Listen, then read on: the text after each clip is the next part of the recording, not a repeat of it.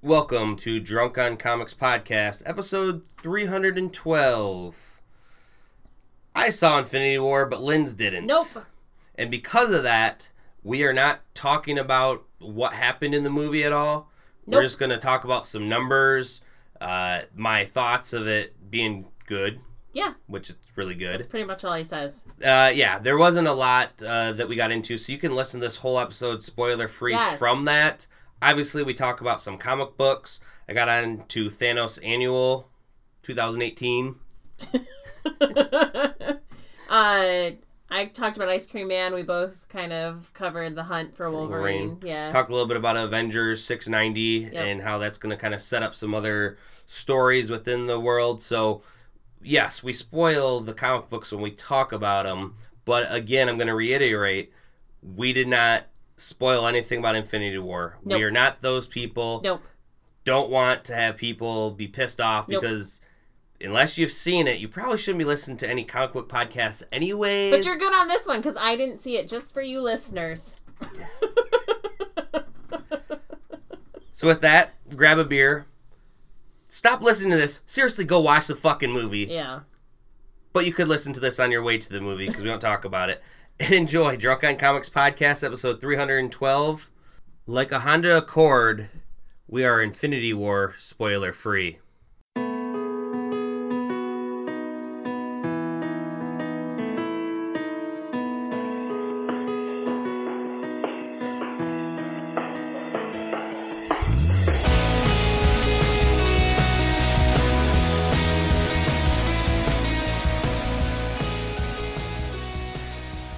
There's one thing I can say to you right now, it's disappointment. This. Oh. you shouldn't. I was like, to- what are you disappointed in me for? I'm awesome. Are you not disappointed in yourself too, though? I'm yes, not. you. Fucking for real. I'm not being. Ten hol- years in the making. I'm going to see it when when I feel like it. you are not a true fangirl. I listen. I am not beholden to somebody's fucking movie schedule. I had shit to do this weekend. You had all They year to know when it was coming out. They should have consulted me first to find out if this weekend was good for me. and it wasn't. P.S. That shit was like sold out like crazy. So unless you bought tickets in advance or wanted to go to a really early show, which I did not have that option. I did have that option, and it was actually great because it was not that packed. Right. Uh, because most people are At work. working, yes, Yeah. and doing stuff. Uh, I will say, I, I will not say a lot about the movie. You better not. See this this was actually my plan, right? I have to make sure that you don't ruin the movie for our listeners. And the only way I could do that is by not seeing the movie myself. Well, granted, we would have done a whole separate podcast, which would have been spoilers, like we've done with other Right. movies, which I really want to do We because there's do. so much, to, Yes. and there's other people already beating us to it. I guess they don't have as much knowledge of Right. the Infinity Gauntlet And they're as not I do, us. so they're not fun. Right. They're boring. Yeah. When you listen to those other boring podcasts, I will say this though. I some people get they talk about not wanting to go opening weekend because you know you don't like when other people are cheering and stuff. It's that energy. This Yeah. is a movie that like I said the build up so much and and all I can say is like it it was a great movie. Yeah. It- I, I've heard that. I mean it it was no footloose, but I mean it was still Footloose. really good. a weird reference. Hey, Is that your second it's American favorite movie? classic. Okay. Um, but I will say this: the it's it, it's just good. Like, Yeah. I, I can't. I don't know how I can say certain things. You can't. That's why I didn't see it. Well, I mean, I'm going to review Thanos Annual. I'm just going to say Thanos in this movie, though, I think is the perfect Yeah. Thanos. See, and I heard so I I saw that. I saw that Thanos was great cuz you know, I didn't Well, this was not an Avengers movie. Right. It was a Thanos movie, Yeah. hundred percent. He was more in the movie than I thought. I didn't, and so I, I obviously didn't read any reviews, and I honestly don't care if, like, I'm the type of person that when I watch a movie and I know that you've seen it already, I will be that person that sits through the whole movie and goes, "What happens next? What happens next? Tell me what happens next." Um, so whatever, doesn't matter. We don't want to ruin it for our listeners though, who haven't seen it yet, because they also have lives. But Oh, I'm pretty sure though, with the numbers, A lot more- of people saw it. But the other thing, so before you go over the numbers real quick, the other thing I heard, and you can confirm or deny this, is that the gems, stones, in the movie, uh, were used to better effect in the movie than they ever were in the comic books. Yes. I mean, I would say because there's been different iterations with the stones that have come, but if we're looking at the original idea of them, it seemed like they were used only when he got them all to have ultimate power, where when he gets one or another, he kind of used them to their individual effects. Right. I mean, you saw him use individual effects when he had them all.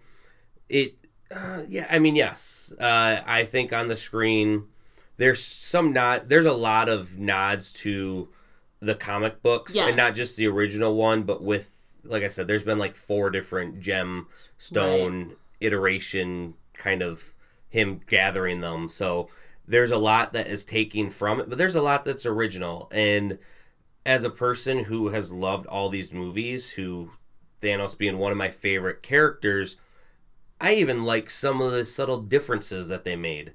Um, all I'll say is that he was better portrayed than what he's been recently in the books, and I've loved the books recently. Mm-hmm. And I hope that the books steal actually from the movies for once and kind of get back to this kind of rooted Thanos because if I say anything else, it will take some people's thoughts of who this Thanos is Right. and kind of flip it on its heads. But I also say the trailers, just like Rogue One, when Disney had different things, when they had uh, the Tie Fighter, Darth Vader's Tie Fighter showing up, Mm, and it had nothing how to do much with the movie. the, yeah. that was lies. I will just say that the trailers definitely fucking lied Yeah? a Good. lot. Good. I actually like it when that happens because they get you pumped, but then you they didn't ruin any of the movie. No, I mean, there's obviously some things that were there, but other th- it's it was just so the one line there, it had that sense of Marvel comedy, but holy shit, the gravity of the whole situation, and it's two hours forty minutes. Right. When we got out of there, I felt like I was only in there for like an hour and a half. Like it went by so quick. I'm going to see it a second time this Did week. it did it end cuz there's going to be a part 2, right? So did it end in a way that you were like was it cliffhangery? There, always yes, but no. It Okay. ended in a way that was like surprising even for me. Almost everything that I had guessed was wrong, right. and that's just this. I'm very elated that that was true. Yeah. Marvel did something crazy, and even now, having seen it though, some of the recent talks about things makes a lot more sense, and that's where not even the news this week. It it was hard for probably you to look up stuff. Yeah. I could easily, oh, it's this, and I can kind of like, I'm going to read more of what they speculated and thought because I already see it. It's hard for anyone to kind of go out anywhere social media because there are tons of people that say spoiler free, but even when it's spoiler free, they still will talk about some themes, and even I Right. kind of did, but I did a hell of a lot less than some of these other Right. blogs. That it surely gives away some certain sense, and I will say, elation, dread, anything in between, fucking good. Nice. Now, when we look at the numbers, it has now surpassed and is number one for domestic uh, local box office Yeah. hit. They uh, made over two hundred and what fifty million. Yeah. Um, previous record was two hundred forty-seven point nine million with Star Wars: Force Awakens. Now imagine that Star Wars: Force Awakens was thirty years in the running. Right. This was only 10 years in the running. This one has obviously a lot more movies behind it setting up Right. the universe. But The Force Awakens was a juggernaut of Mhm. a movie to see. But I knew full well this was going. I thought honestly it was going to shatter that. Yeah. So I'm a little surprised that it didn't do way more. But we also have to look at the um, international and everything, which that's just fucking killing it right now too. We have uh, this being the number One one. highest global opening weekend of all time. And it didn't even open in China, which China usually adds at least another 100, 200 million to that number. So had it opened in China the same weekend, the you would it would it would be way up there for sure. Okay. Well, I mean, it's it's scored across all score aggregators. You know, A pluses, like fresh on Rotten Tomato. Like Is it hundred percent fresh? I don't know, and you know what? To be honest, I some of those yeah. I don't fucking care about. so there's been shitty movies that I I still enjoyed for certain reasons, Right. and other shitty movies that have made a lot. I will say this to some of those uh, reviewer writers. They they were ta- a lot of my friends were having this discussion too. What movies? Some people haven't watched any of these movies before, or maybe only saw Iron Man ten years ago Right. and they're like, "Can I go see this without watching them?" I'm like, "Yes, they do a good job of introducing characters to the new person, but I'm like, but no, it would be like going to see a Force Awakens without having Yeah. watched any Or watching the last Harry Potter movie first. yeah. Like why you know it's Yeah. set up in this world that there was these movies that came before it. You're gonna want to see those movies. Right. Sure, a few of them you could kind of skip. And so while Yeah, talking, like the first two Thor movies. Uh, yeah, I would. No, yeah. Yeah. Well, yeah, you could probably skip those two. I mean, one of the stones shows up in the Yeah. second one, but that's not even really needed to know here or there. I would definitely say Thor Ragnarok. 'cause That's one that just came out before this. Civil War for sure. I want to say Doctor Strange because there is a, a stone in that, but some of my friends are like, you don't really need to see Doctor Strange, although I love him, so I'd say you have to. Right. Um, I wouldn't say so much. I would say you should see S- Spider-Man: Homecoming to understand this new Spider-Man because he is the best Spider-Man. Yeah. and on he's in this movie and he's just hella good. I would say both Guardians of the Galaxy. Uh, yes, both of those as well. Even really the second one? I think so. Well, it explains a lot of who Peter Quill is. Yeah. Okay. And like you know, he had some god power at one point. Sure. So oh yeah, where that comes from. I mean, well, he lost it at the end of it, but it, it Yeah. kind of gives a sense more of this team. I mean, Mantis is now a part of the team, and she was kind of a good part of in the movie Yeah. too. I mean, they all had a good part Right. within it. I mean, I want to say a little bit of Age of Ultron with because it it that actually does a lot better than the first Avengers because that one shows Tony's paranoia of everything Mm-hmm. and always being prepared. It also shows when they got the oh, fuck what stone was it that they put in? It wasn't the Power Stone. I forget which because the color's all different. But when they put that in Vision's head, Oh yeah, and so the mind. No. yeah, that, I think that was The the, Mind Mind Stone. Gem? It came from the scepter, so yeah. Yeah. that was the Mind. You know, it's not the normal color that I'm used to. No. So you kind of have a sense of why he has it in his head and who he is, and also, like I said, Tony Stark's. Those I think would be the biggest. Gotcha. I've told a lot of people I think they need to see Black Panther for the fight in Wakanda, but then other people made some points of if you at least know who the character is from the books, it's not needed to know who he is to know where they're fighting. Right. I still think that's a hell of a good movie you need to see. well, yeah. All the other ones you can kind of gloss over. Maybe the first Captain America with the Tesseract, Right. but really Civil War is a key to seeing this because it also explains Tony and Cap haven't talked in a while. Right. I mean, it yeah. so, with that being said, there's so much in those movies Yeah. to create this movie that when certain people are like, you know, it just it feels like you know, you know, there's something missing if you just go into this. Well, no shit, Sherlock. Like, 22 movies are missing if you haven't you, have seen. you not heard the rhetoric that they've been saying since this movie was slated to come out, which is what Marvel's been building for the last 10 years? Well, if they've been building something, then obviously you need to, you know, see what they've been building to get to where they're at now. It was really cool in the opening uh, title sequence. You know when they say Marvel, Mm. it said Marvel Studios, but the like the I and the O was a ten. So Marvel Mm. Studios ten years. It's like, yeah. Uh, I also crazy. I also read something, and I can't remember the exact fucking numbers now because I don't have it up. One thousand nine hundred and twenty-two days ago, so or um, Age of Ultron came out, and then one thousand nine hundred twenty-two days before the first uh, um, Avengers. movie? Avengers movie came out. Yeah, like they've They've spaced them out. Just all the like Avengers that? just like I mean I guess they all did come out on May fourth. So if you yeah tackle on like three years before and three years before, Huh. it equates out to be that. I'm like, I mean, well, simple math. You have the same date, it's going to be Right. the same amount. So I mean, I didn't really check the math, but I read that and I go interesting. Yes. And I would honestly pay. How many days? one thousand nine hundred twenty-two. I wonder if that's the year Marvel started making comics. Wouldn't that I doubt. I that would be pretty awesome. it'd be though. fucking some way coincidences of stuff. I mean, obviously they weren't Marvel back then, but I would say this though. I would almost pay a thousand dollars to just see the second one right now.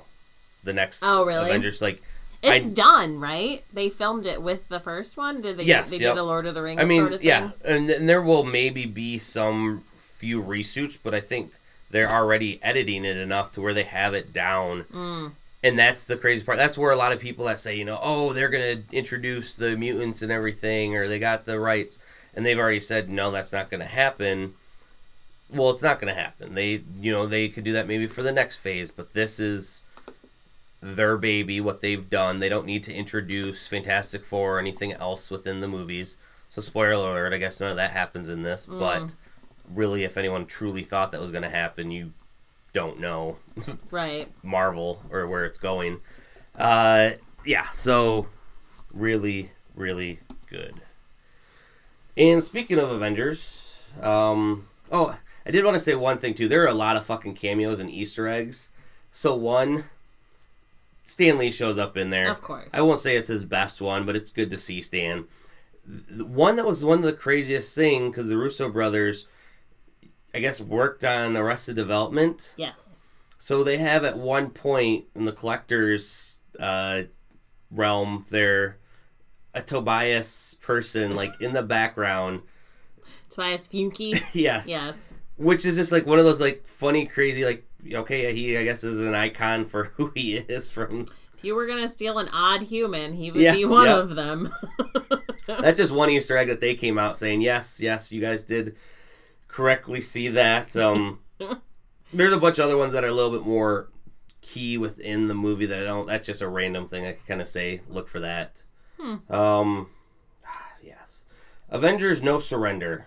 So this book finally ended with uh, Avengers number six ninety, and we already kind of know they're doing their fresh start.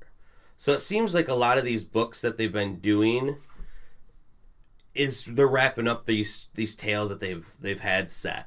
Um, because I think fresh starts fresh yeah fresh start starts Fresh start starts. yes within Starts. a month or two. I think June is when they they do the revamp. I stopped keeping track of when they do that because it's like every. Well, that's why, and, and so sometimes when these things have some repercussions from the books, then does it really matter when they're having a whole restarting of everything? And, Right. and how much of a restart is it? It's not a Secret Wars complete or a Rebirth kind of complete restart, but it's it is a restart. Are they going back to number ones? Yes, Oh, God. just after they did their legacy back in October. Jesus Christ. Yeah, Jesus Christ. So as I said, the battle uh, a little bit last time. This is mainly a you know giant epilogue of what had happened. They got the Earth back. Um, within this whole entire thing, though, they introduced Voyager, who is The retconned. person, Yeah. but then you find out that that's the uh, the game master's uh, daughter. Oh, he was playing mind games with people. Well, he set her on the board to kind of help out a bit in his way. They also, so she's an elder of the universe. So I like that they're doing a little bit more of the elder gods and you know these creatures that are out there, and that they explained really well within this why certain of the elders do their certain things. It's because that they've been because they've been alive for forever. They kind of started honing in on one thing that was their specialty, and then just yeah. kind of got so like the runner um Runs. or or the gardener Gardens. um which they've had the gardener within the uh, infinity uh book that they have out now so they've been having a lot more of the these elders here and so to have a, a new one was kind of good. And then having the challenger, who was originally the game master beforehand, who then lost to a game to that game master, Oh, and then Okay. it's it's really interesting um, how they had it. They have uh, Roberto da Costa, who Sunspot, who then changed his name to Citizen X. He uh, he has been in charge of AIM for like the God past I feel half decade, and they you know he changed it to uh, uh, American Intelligent Mechanics instead of like them having being the bad guys. They Oh, were right. creating good things. Well, he kind of decided to quit, and he wants to kind of go off and be a superpower again. So he kind of left that to his assistants, and they were talking about changing the name too. So they're probably going to get, you know, AIM to come back and be the bad guy Right. terrorist group, the Beekeepers. Um, The Beekeepers. Pietro is lost in the Speed Force. Oh. That's the only thing I can Barry say. Allen. They don't say it, but that's what happened. He went so in one of the other issues Ah. he went so quick chasing this this thing that he just zapped out of time so he's in another dimension so and so these are all setting up different uh, points of future stories so we have brother voodoo who's going to go uh, with wanda to search the multiverse so they're getting more in the multiverse i mean they brought exiles back so they're really developing the multiverse again because they haven't really done that since like three years ago with Secret Wars when they said there's just one universe, but then you've seen Reed and his family.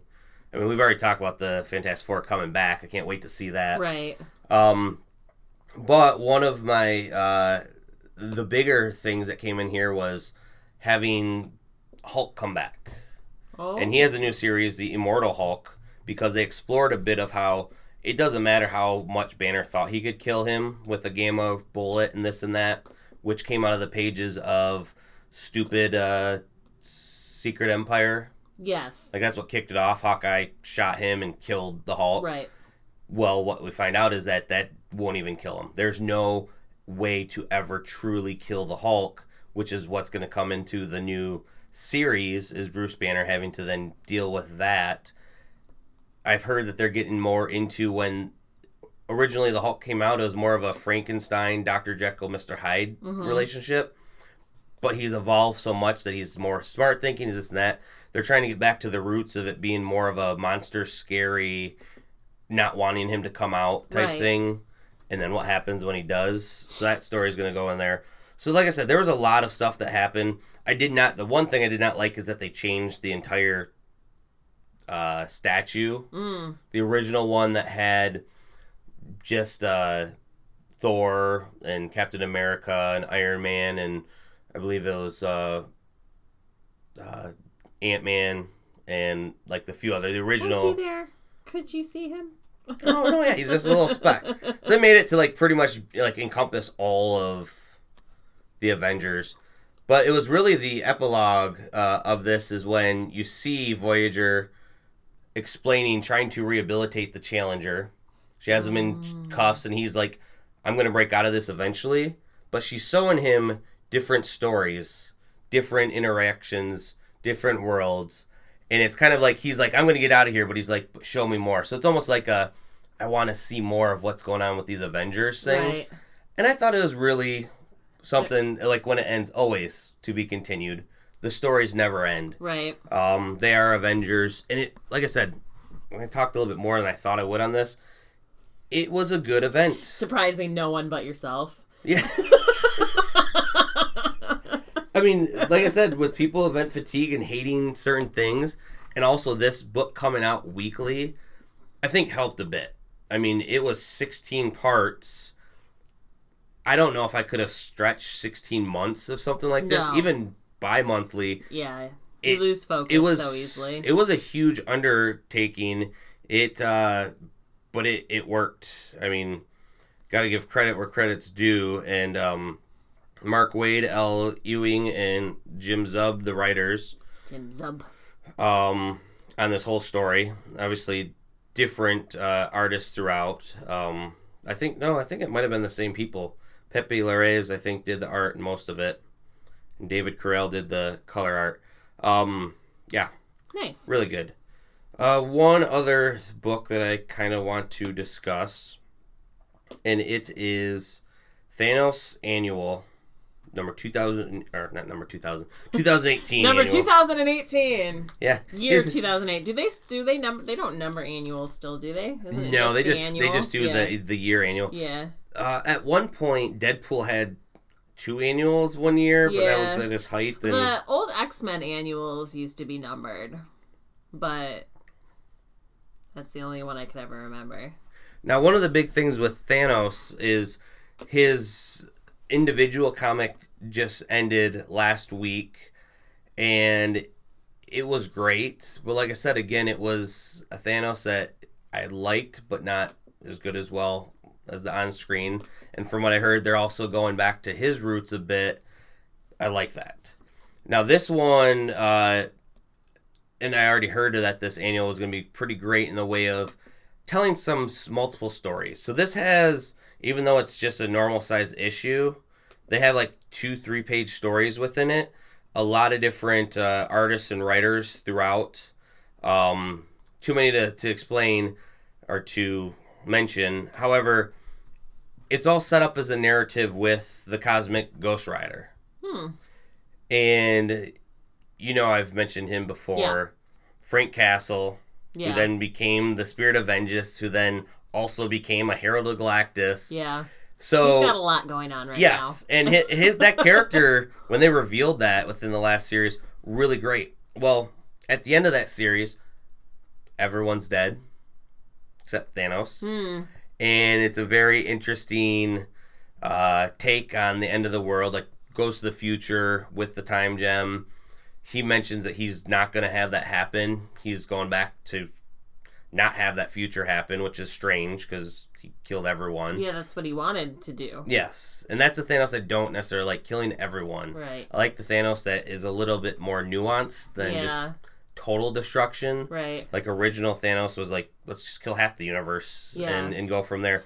So I don't know where that leads, but this has just the spacefaring Ghost Rider telling stories of, of him saying he's dead, but telling some small different stories of who Thanos is and just understanding. You have one with Gamora fighting, and really that's kind of true to his. None of these are set apart from who people know who he is, but at the same point, they're not stories that ever really been told before. Right. It's just stories that you kind of know.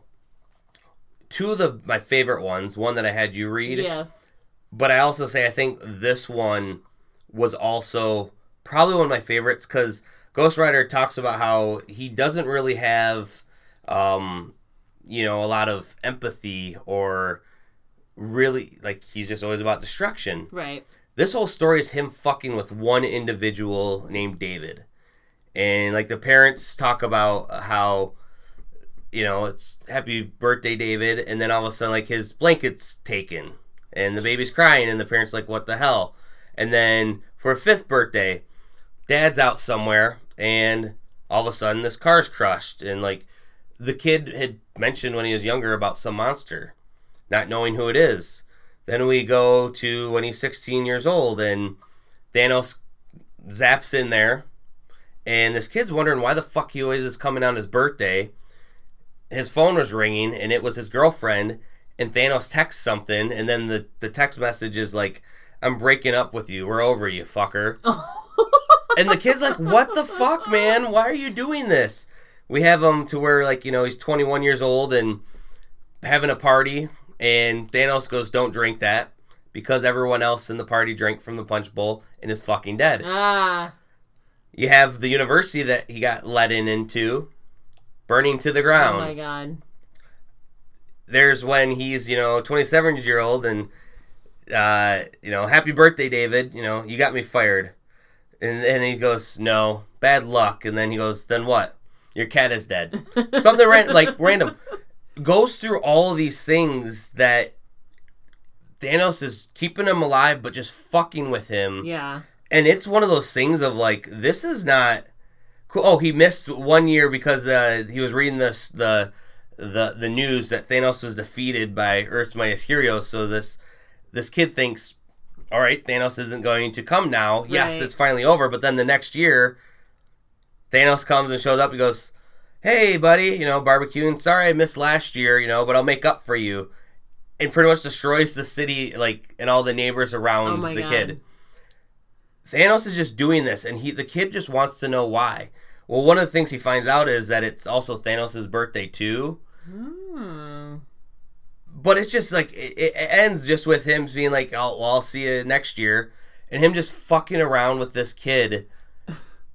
It's totally different So than they're any. like they don't even really. Besides the fact that it's also Thanos' birthday, that's literally they don't get into any sort of No, reason. As they don't to need why. to. It, and it's one of those things of where it's not the Thanos that you would normally have Right. thought of. He's not a prankster normally. No, and these aren't even pranks. But he's just fucking with this one kid because to him, it made him like you know feel uh, like a bit happy. I guess, yeah.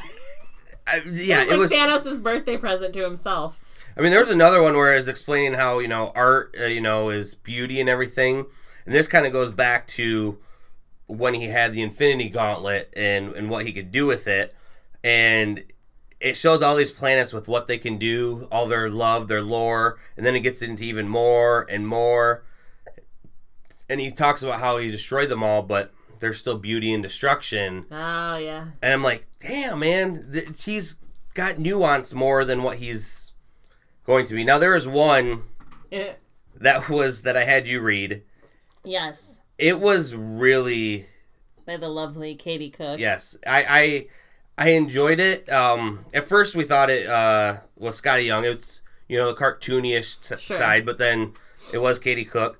Now he's going to this plan of like cute little rabbit creatures. Adorables. Yeah, that they just they worship him as a god, and then he's just like getting sick of it, and then the heart of the universe is one of those powers besides the Infinity Stones that he's always sought after. So one of them says that they have a heart, and so he thought, oh, heart, oh, go find it. So he sends one of them on its way, and then he just tells all the other ones to start killing themselves. They start killing themselves in some of the most I know. adorable ways possible. Impaled on a peppermint stick. yes. Would Would anyone like to be impaled? Uh, I will gladly uh, rip my squishy works out for you, new god. Oh, brother, you know, and this. I'm like reading this where it's like it should be terrible, but it's cute and It's funny. super cute. And even he's kind of like, uh, I don't know if I want to keep doing this. Like, They're very eager. Yeah, it was it was a, a fun part of it. Like, there's a couple other stories I won't even get into, but it's a solid book. It sets up actually the one where he does a good deed, uh, helps an old lady cross the road. You're thinking, well, shit, you know, maybe he he can have empathy. There is some people that I mean, he loves death, but Right. sometimes he may do something for something else, and this was one of those stories. Now, granted, at the end of this book and all, this was also part of a story of the Cosmic Ghost Rider, and who showed up at the end but Odin, kind of saying, you know, you've killed a lot of people. Here's, you know, the gate to Valhalla, you know. Well, for the previews at the end of the book, it's like, uh, find out his story continuing in Cosmic Ghost Rider number one. I'm like, fuck yeah, that's a book that I'm to pick up now. But this is definitely one with all the small stories told, like I said, within two to three pages. Right. It's fucking good in a bad way Yeah. but it explains a lot better than even some of the series has done of he has different sides to him Yep. depends on which day and which side he wakes up on the bed really good I love a good annual.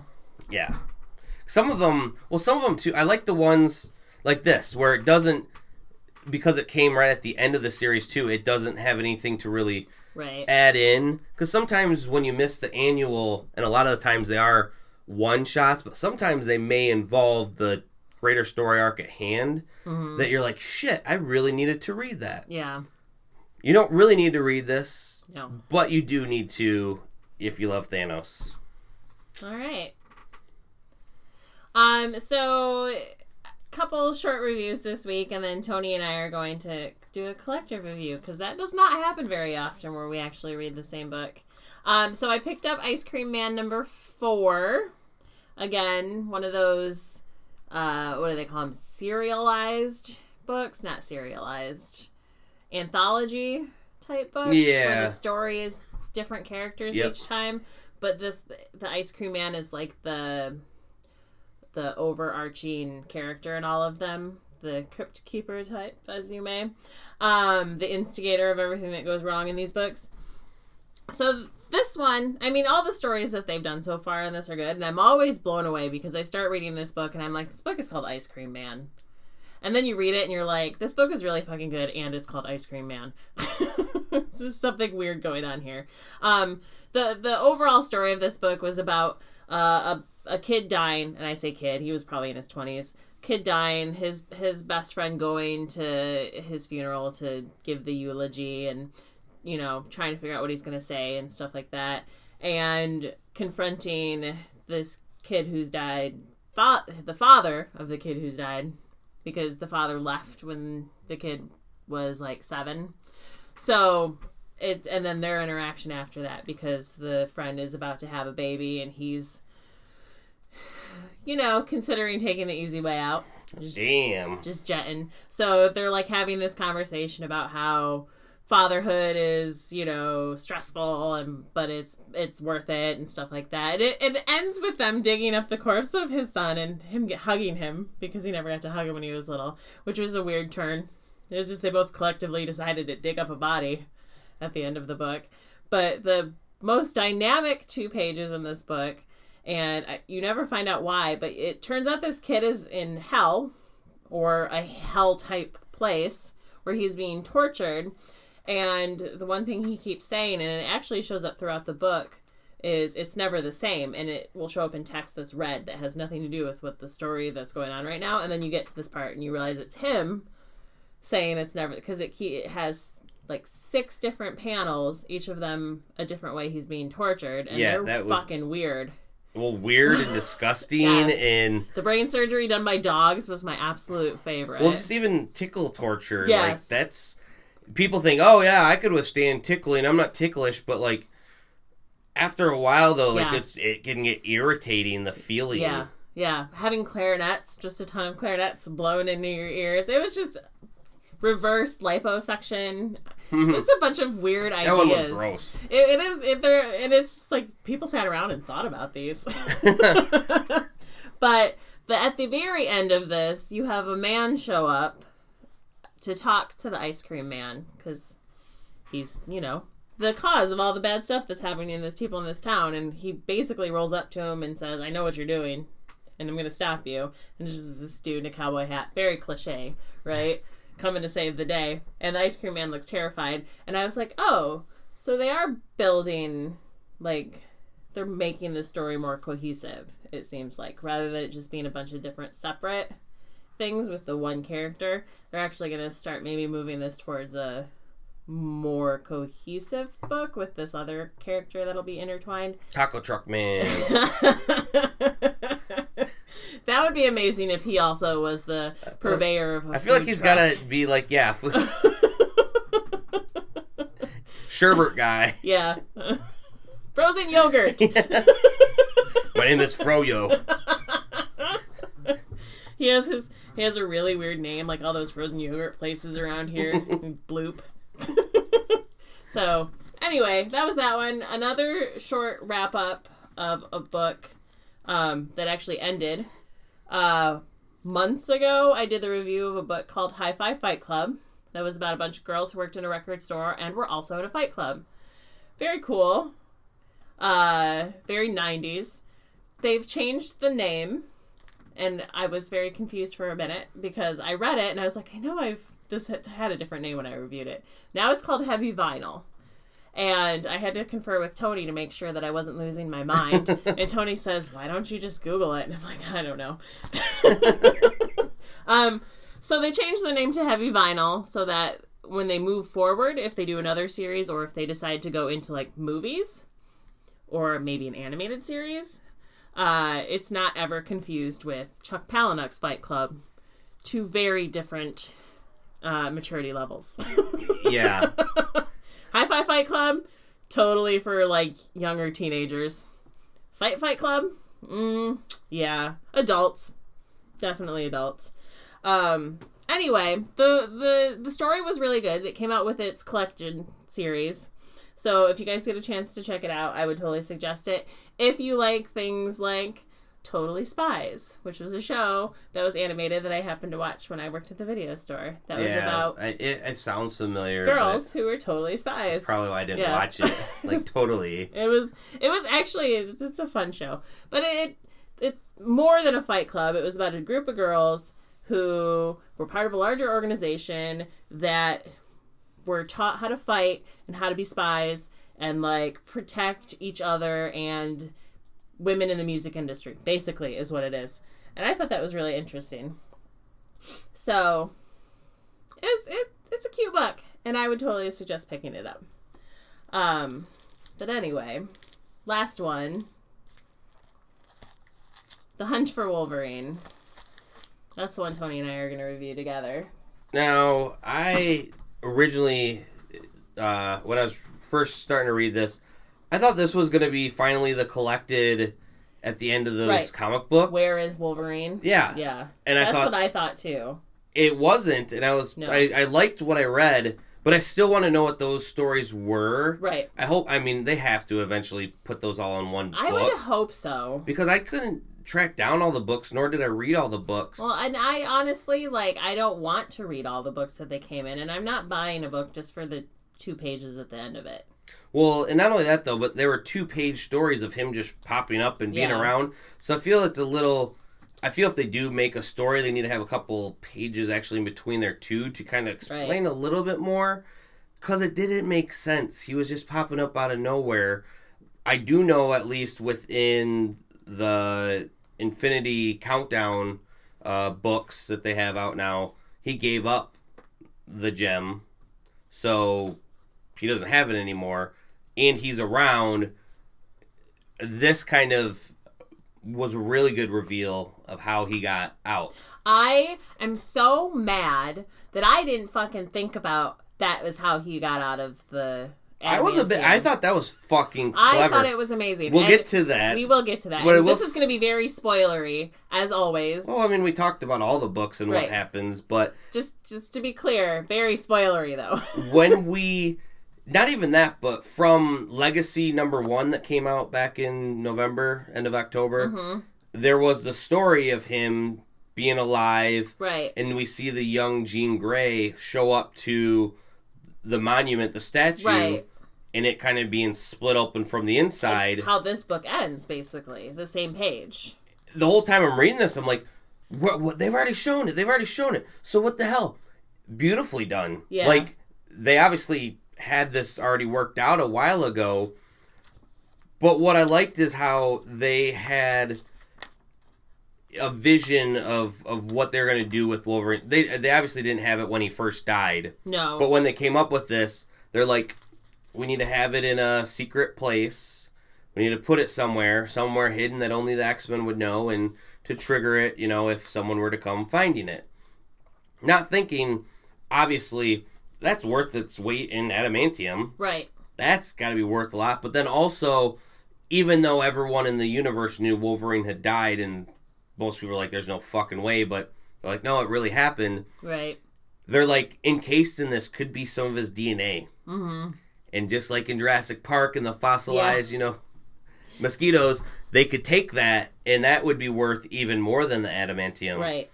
So which is why that the X-Men had it hidden and kind of guarded was because they knew there's people like that. So you have the Reavers come back who are one of my favorite bad guy groups within the, Reavers. X-Men. I just keep thinking of Firefly whenever I hear that now. to be honest, whenever I do hear Yeah. that though, I do think of Firefly and It's very similar concept though, because the Reavers and Firefly covered themselves in like the body parts of the dead and rebuilt themselves using that. And the Reavers in here are mostly machine, except the one who's a helicopter. She's a full-on helicopter. Well, that's part of fucking why they're cybernetic. You know, enhance their their bodies, which you know, for people that don't have the X gene, and for people that want to be on the same point of them, because that's what they've always hunted down, the X Men. That's what they did to enhance themselves. Right. Her wings do kind of look like eyes, though, don't they? Yeah, It's It- so weird.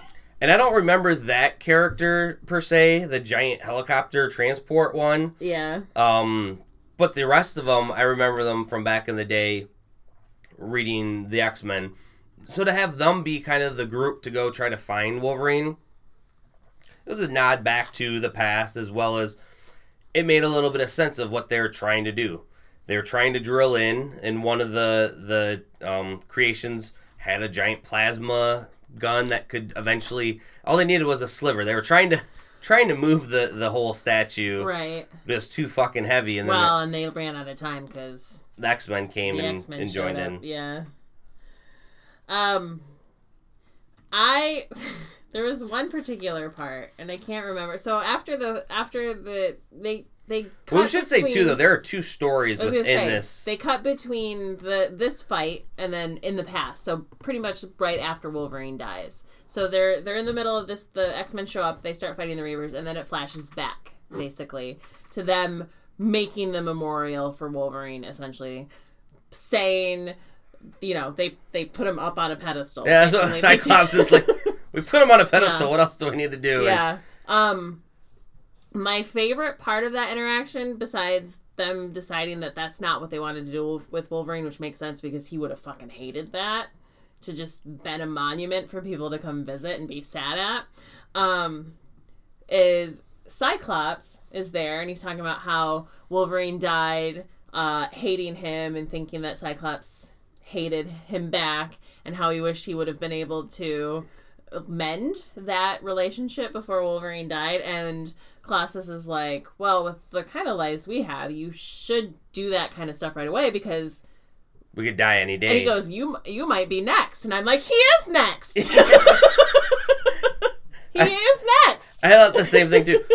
but it was even within this flashback that they were thinking the same thing of, what if someone comes to get his DNA? Right. We need to do something different. Right. And it was within that reveal that you're like, holy shit, never thought of it. So a big story arc that happened within the X Men uh, world was there was this bullet that was shot towards Earth that was going to pretty much annihilate Earth. It Right. would just fucking. Uh, it came from Battle World, I believe. What happened was within that story arc, uh, Kitty Pryde was able to touch it and phase within it and keep it phased yeah, she for, for because she can phase ever. things that she Yeah. touches with. But the thing is, it was always going through the universe that if she, well, a she couldn't unphase just in the middle of the universe because then she would have been lost Right. in space. But she was pretty much trapped within this magic bullet for actually years in the real world within the Marvel universe. It was actually when Magneto was trying to prove that he was a good guy. And I didn't even know this part because I wasn't reading X Men at the time of when she phased within the bullet. I had to go back and do some research. He brought this bullet down and then took it off its trajectory, brought it to Earth, standstill, and Kitty Pryde was able to come out of it. That was a cool thing with Yeah. Magneto and everything. Not about this, just other nerdy knowledge. But with that being said, when they're talking about how can they get Wolverine's body out of here just in case so people won't take it, it's Kitty Pryde who realizes I could phase in. I'm so pissed that I didn't even think about that. Like, of course that's how he got out of there. Of course it is. And she does mention the bullet thing is apt because she mentions how that's the hardest thing she's done since the bullet. Yeah, and which is wonder how she could do that and just be alone for years on Yeah. end in space. And so her having to separate his body from within there would be normally okay, except for there's adamantium in his body Right. that she needs to also phase out of while having these like it, She has to separate the adamantium from the adamantium and make sure she doesn't also, you know, just pull his flesh out yeah. with no bones. Or just pull his bones out with no flesh. And it was at this point I was like, "Oh, is he is he gonna be alive?" But Beast did medical tests. He's like, "No, he's still he's dead, dead. He he's did. dead." So they put him in a totally separate area that no one except for a select few people saw a real Yeah. funeral. Dupe. They were talking about what do they do with the statue? Like, let's leave it as a memorial for others, Yeah. which is why no one else knew about this. Yeah, when Dupe was there, Dupe and Wolverine had a pretty good Yeah. relationship. yeah. and afterwards, this all came about too because when the the Reavers found out, wait, it's fucking empty. We then got this reveal of why it was empty. Right. So when the young Jean shows up and and it's the ending or within the legacy number one, she she has a sense. She's a psychic that he's out there because they don't know. After this whole Reaver thing, it's found out Kitty then She goes, goes to, to the yeah. grave, and then she's like, "Wait, that grave's empty," and they're like, Well, and I think so. What happens is, and it took me just a second to realize that that's what this is, and I'm bending my comic now and probably freaking Tony out. But um, she sees the this is the blanket that they wrapped him in, and I was like looking at this for the longest time, and I was like, "What the fuck is?"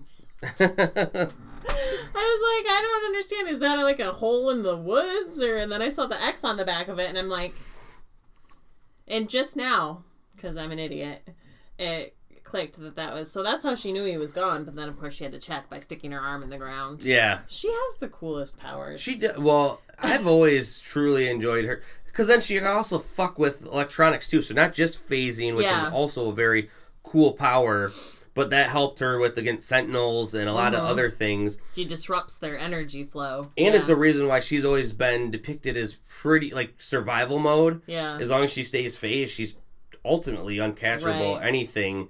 Uh, why she's always been kind of like in the futures past type person because Yeah. she can just survive. Yep. But yes, that was one of the two stories within there. Now we're actually hunting for Wolverine and trying to figure out where he's at. Look at that. His little outfit now is very tight. We'll see. And yeah, this the first story kind of gives way of he's fighting, he's out in the open, he's alive. We already know he's alive because of the his gem like world tour Right. fucking thing. And it seems like he's he's also a good guy in that. So where this necessarily takes place Mm. compared to this whole Infinity Countdown type uh, storyline, Yeah. I don't know. But we know that that the X Men need help, and I love that they go to Tony Stark, and I love that Kitty's going through his electronics, fucking them up, but then because he has nanobites to repair it, Yeah. no, no big thing.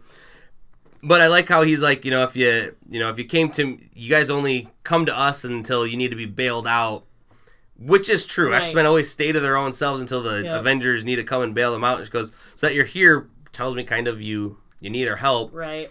or that you came to me first. That was the best thing about this whole story.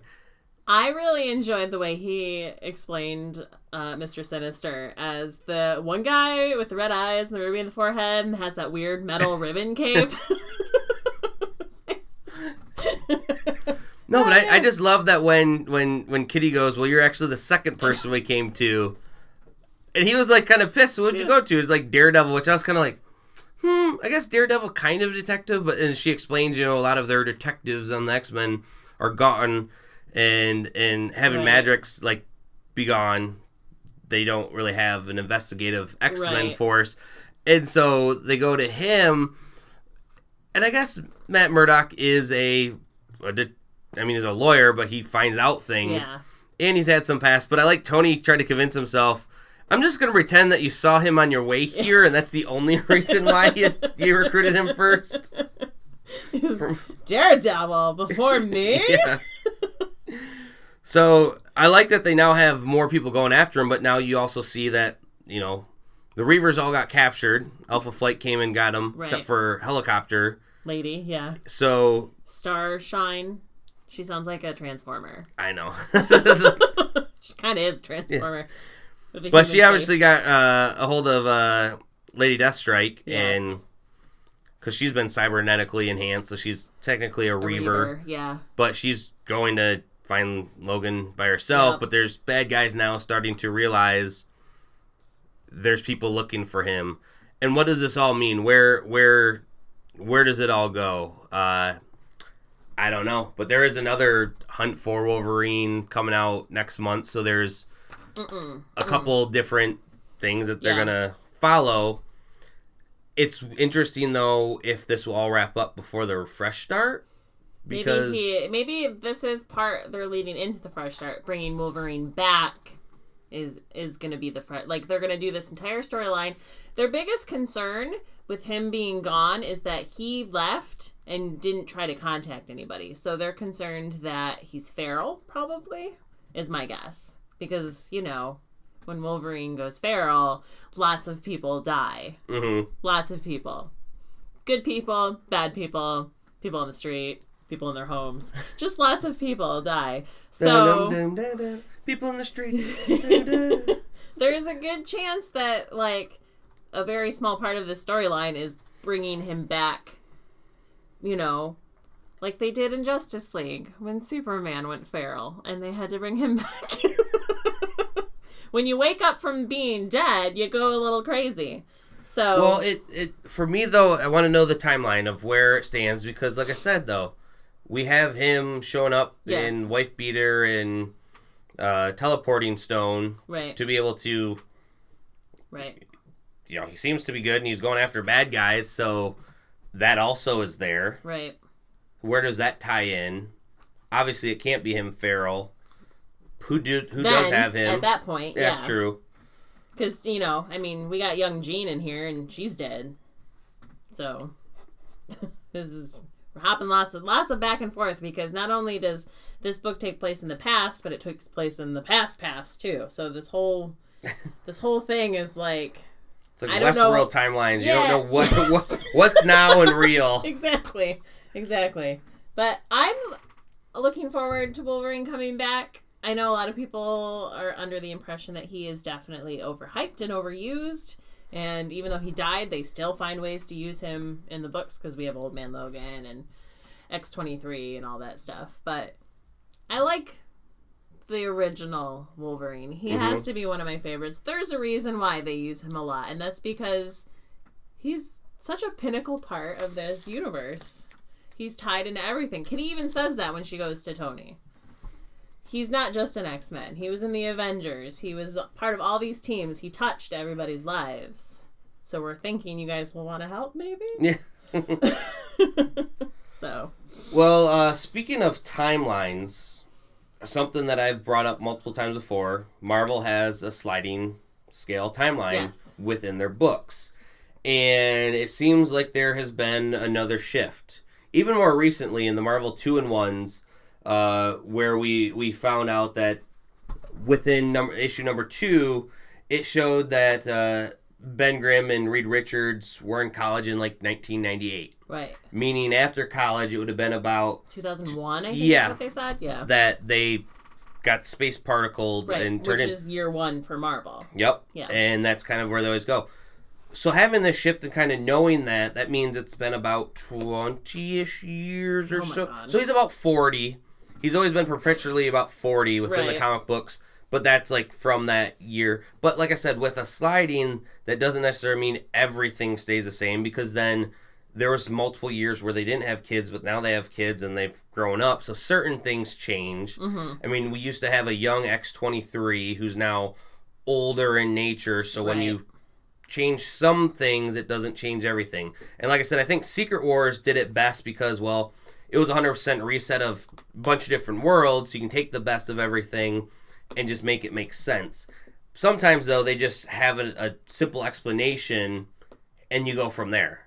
So within uh, one of uh, captain america you get another kind of timestamp uh, that establishes when he was thawed out. Um, when he's talking about he's been trapped uh, since world war ii um, being like 10 years ago but it really hasn't No. but you kind of it's their ever changing you know scale of or when he was sorry it was of when he got thought out from World War 10 II. yeah 10 years ago when in the real world it's been like 40 Right. 40 years since Yeah. he's been truly thought out so within the new avengers number one that's going to be coming out you have uh, captain america talking about how you know he's you know tony you've been in a coma for just a week but i've been you know frozen for the first 40 super bowls. And with that being you know said we that would put it around 2006 for super bowl 40 and yeah 10 years later is us. So they always have that Oh, yeah. 10, and so it's like i like that. I don't need to make sense of it all the time. It, it's it's strange how they do it, but they do it in a way that as long as you know this is what happens in in the Right. Marvel world, it just makes sense. I don't need to be like, oh yeah, now it's like 2025. Why aren't these people looking like they're fucking generic Right. geriatrics and everything? Yeah. It's comic books. Well, yeah, say also it's comic books. Their Yeah. timelines are like our year. A year in in their time is what like three actual years or something like that. It takes them forever to get full through a full year. I don't know that they ever have gotten through a full year. of, of like just talk. Well, I mean they've they've mentioned you know 9/11. They don't a lot anymore. Right. There's no need to because you don't need to use that as like a definition for anything. Right. Uh, you may sometimes when you're talking about firefighters and you know talk about the heroes of real, but they don't really mention that so much. But around that time though, that was a big thing. Right. It's the New York skyline, you know, Spider-Man going by it, so it sometimes will be mentioned. But it's that then also places an interesting thing if in ten years they go above and beyond Right. that. Oh yeah. But like I said, they don't need to mention it. Something that we can never forget. But Right. I guess it's not needed as a story. No, It's- they try to remain remain relevant within a, a couple decades, so that you know the history needs to be recent for comic book readers to really tie it in and keep Yeah. them in in in the story. So So one of the things that Disney has been talking about wanting is some more Marvel one shots. Now, that doesn't mean one shots in the comic books. We're talking about more of the cinematic universe. right, There was within the first phase one and phase two a handful of them. They're mainly uh, DVD extras, Yeah, and then you could eventually find them on YouTube. you started talking about them, and I was like, I do have no idea what you're talking about at all. And then I saw I watched one of them, and I briefly remembered seeing something about it, maybe it probably online. But Yeah, and these these just had uh you know they're like 10, 15 minute little. I mean they're filmed to you know look not like a cheap made thing to where it explored one aspect of the Marvel universe that maybe it didn't need to be explained, maybe it needed to explain a little bit more. I mean, you could almost say that the the Thor with his roommate yeah, is kind of one of those things. Ah. it, those ones are good. but that was um, cheaply shot, more comedic right, and it was only like two minutes. These are kind of a little more theatrically themed and serious. I mean, we had you know Agent Coulson uh, as a couple of them. Uh, one of the things of like on the way to Thor's hammer, like you know what happened with him. Um, we had Item Forty Seven. Agent Carter was one of them as well. right, So, with that being said, they they're talking about wanting to do more. I'm all about that. Give us more sure, small little stories. You could have like you know something of maybe even a bad guy that wasn't ever on the big screen, but you wanted to just explore it for a minute. like the Leaper. That's exactly.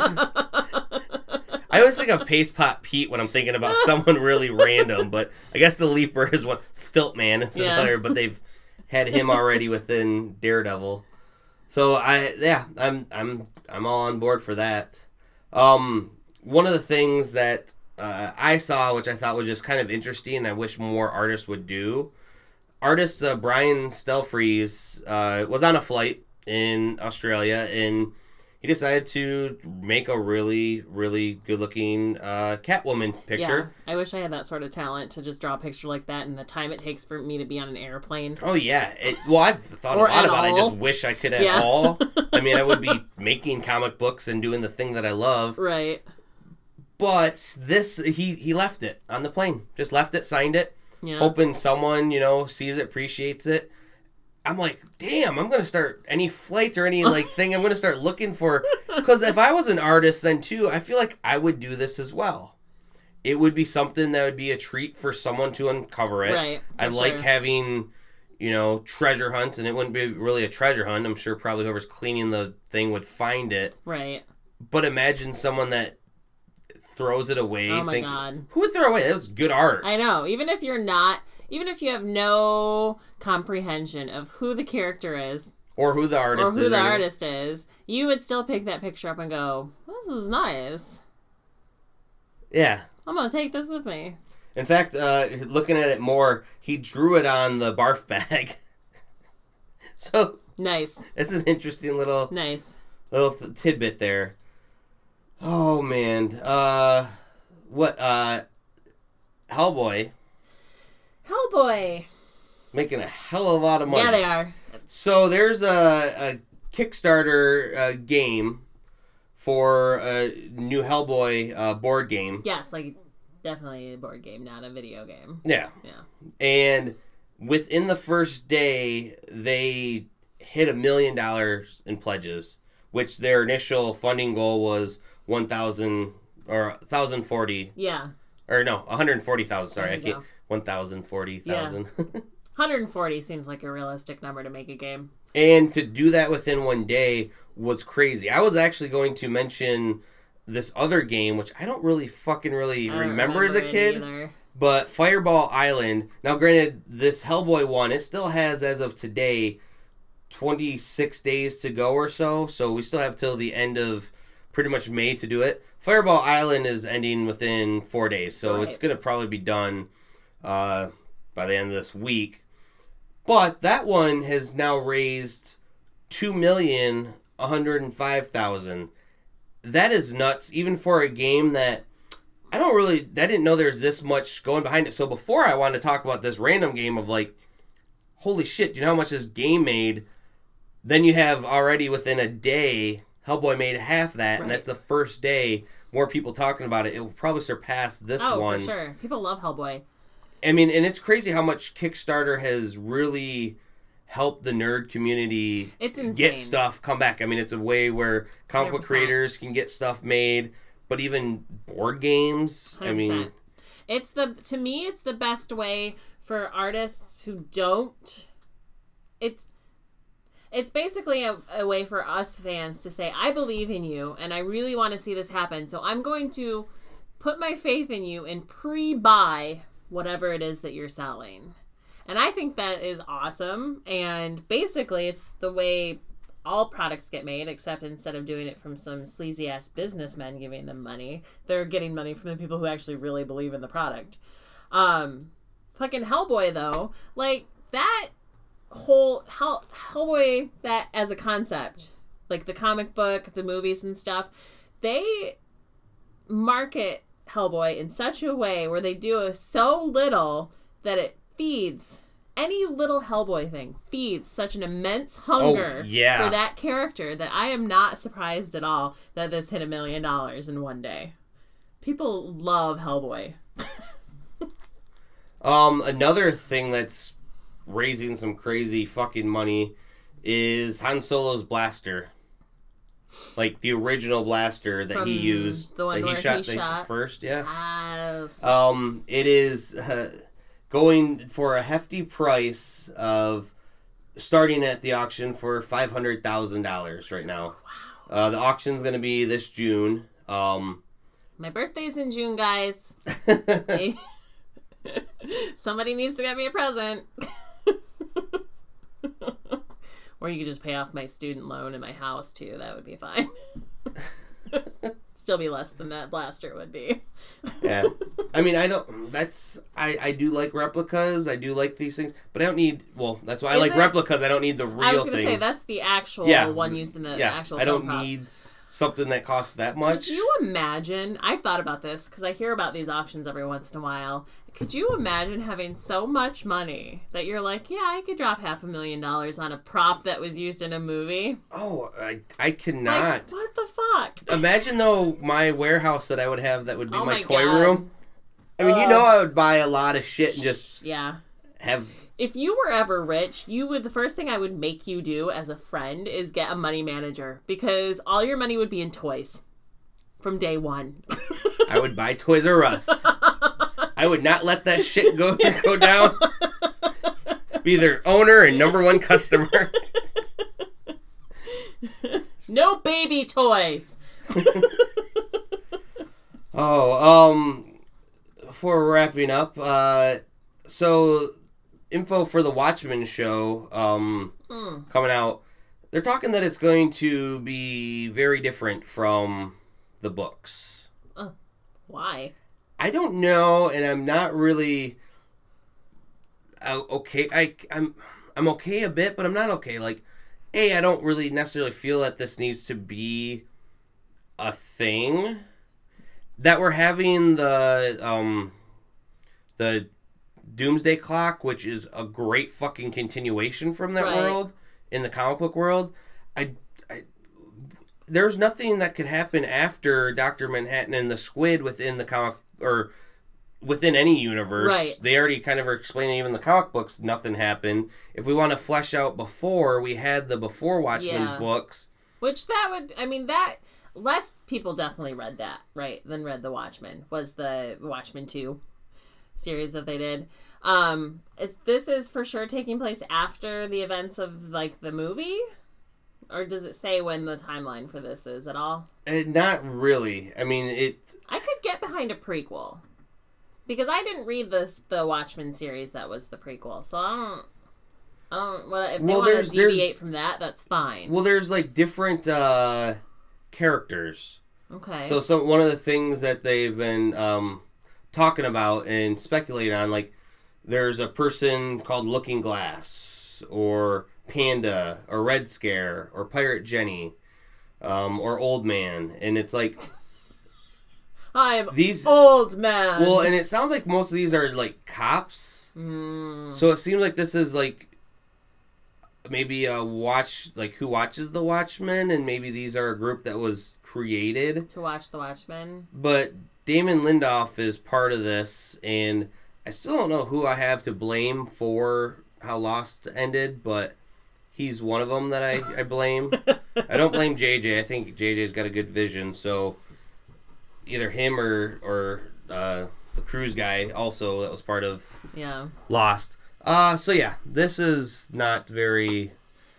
I'm gonna still fucking watch it, but I don't know if I need to. Why? What's the point? That is an excellent question. But the summer good news: Arrested Development, their season five's coming out. Are they? I know it's not really nerdy, but it is. It is kind of. I mean, there that show is subculture within Yeah. us of. Yeah, I I enjoy that show a lot, and I like that they take their time in between to really, especially after they got kicked off and went to Netflix. And I even like that fourth season when you have to realize the constraints that they had to do. But this this season, they've said they've gotten everyone on a time scale where they can truly do stuff because that's what happened with the other one. They could not have everyone together at one point, so they had to shoot it and write it in a way to where we had so and so and so and so at this point, so we can do their scenes together and splice Right. in later. That's a hard undertaking. Yeah, it is, and they still turned out pretty good, I think. Um, last little tidbit of TV trivia. Uh, as of Sunday, so yesterday, uh, when this re- goes out, In podcast Yeah. time. uh, The Simpsons are going to have their 636th episode, which uh, is going to make it the longest running scripted primetime television show in history. wow. Now they've already uh, they they released a promo already that had like Maggie fighting uh, one of the um, main characters from Gunsmoke, which previously had this title. Now, what happened was there was uh, not controversy, but when Simpsons went longer than twenty seasons, they took that award for the longest seasons. Now, with Gunsmoke, which also had the twenty seasons, then It's too. so crazy that that show was on for 20 years. I know. I've watched maybe one episode I when I heard about it, and I was like, "What the hell is Yeah. this?" But back in the day, those TV shows had like 39 episodes a year. So with that being said, their coursework of having so many of those shows uh, allowed it to have more episodes.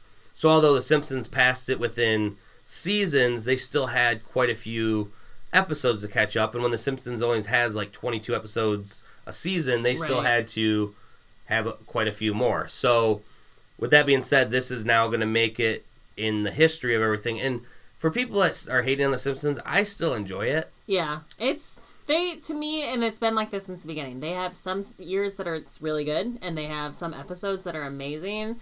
Not all of them are going to be winners. Not when you have 636 fucking episodes. Yeah, yeah. Like, come on, guys, give them some slack here. You, You do if- something 636 times and see how if each one is perfect. Yeah. and now that you even just repeated that to me, when I said that number, I didn't really think of it as as that big of a number. Yeah. But Holy Yeah, shit! it's a lot because you're thinking in your head, "What have I done 636 times in a row?" That take it takes that like I've peed 636 times. That does not take any effort, and I can guarantee you, not all of them were perfect. So.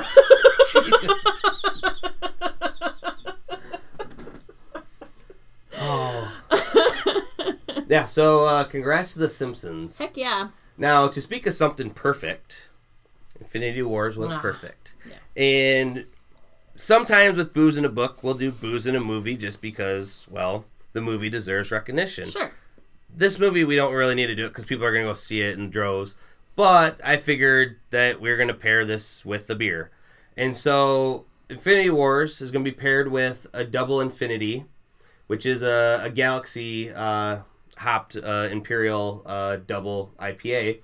Um, it is from Superflux uh, Beer Company uh, up in Vancouver, Canada. Vancouver. Um, had one of these a while ago and kind of I loved it. It was a little bit more citrusy, uh, fruity tasting. Definitely was holding off on it just because of the name, knowing I'd pair it with it this week. Yeah. Really good. Find that if you're in Canada or import it and go see Infinity War. Yeah. That's about all I have for this week's podcast. Yeah. I I, can't wait to go see Infinity War again. I can't wait to see it for the first time. I can't wait to finally talk to you about it. I it. know. That's what Connor said the whole weekend. He's like, you have to see it so I can talk to you about it. I'm like, talk to other people about it. but we have a podcast. I get it. Yeah. So with that, stay thirsty because Thanos kills everyone. JK. Or am I?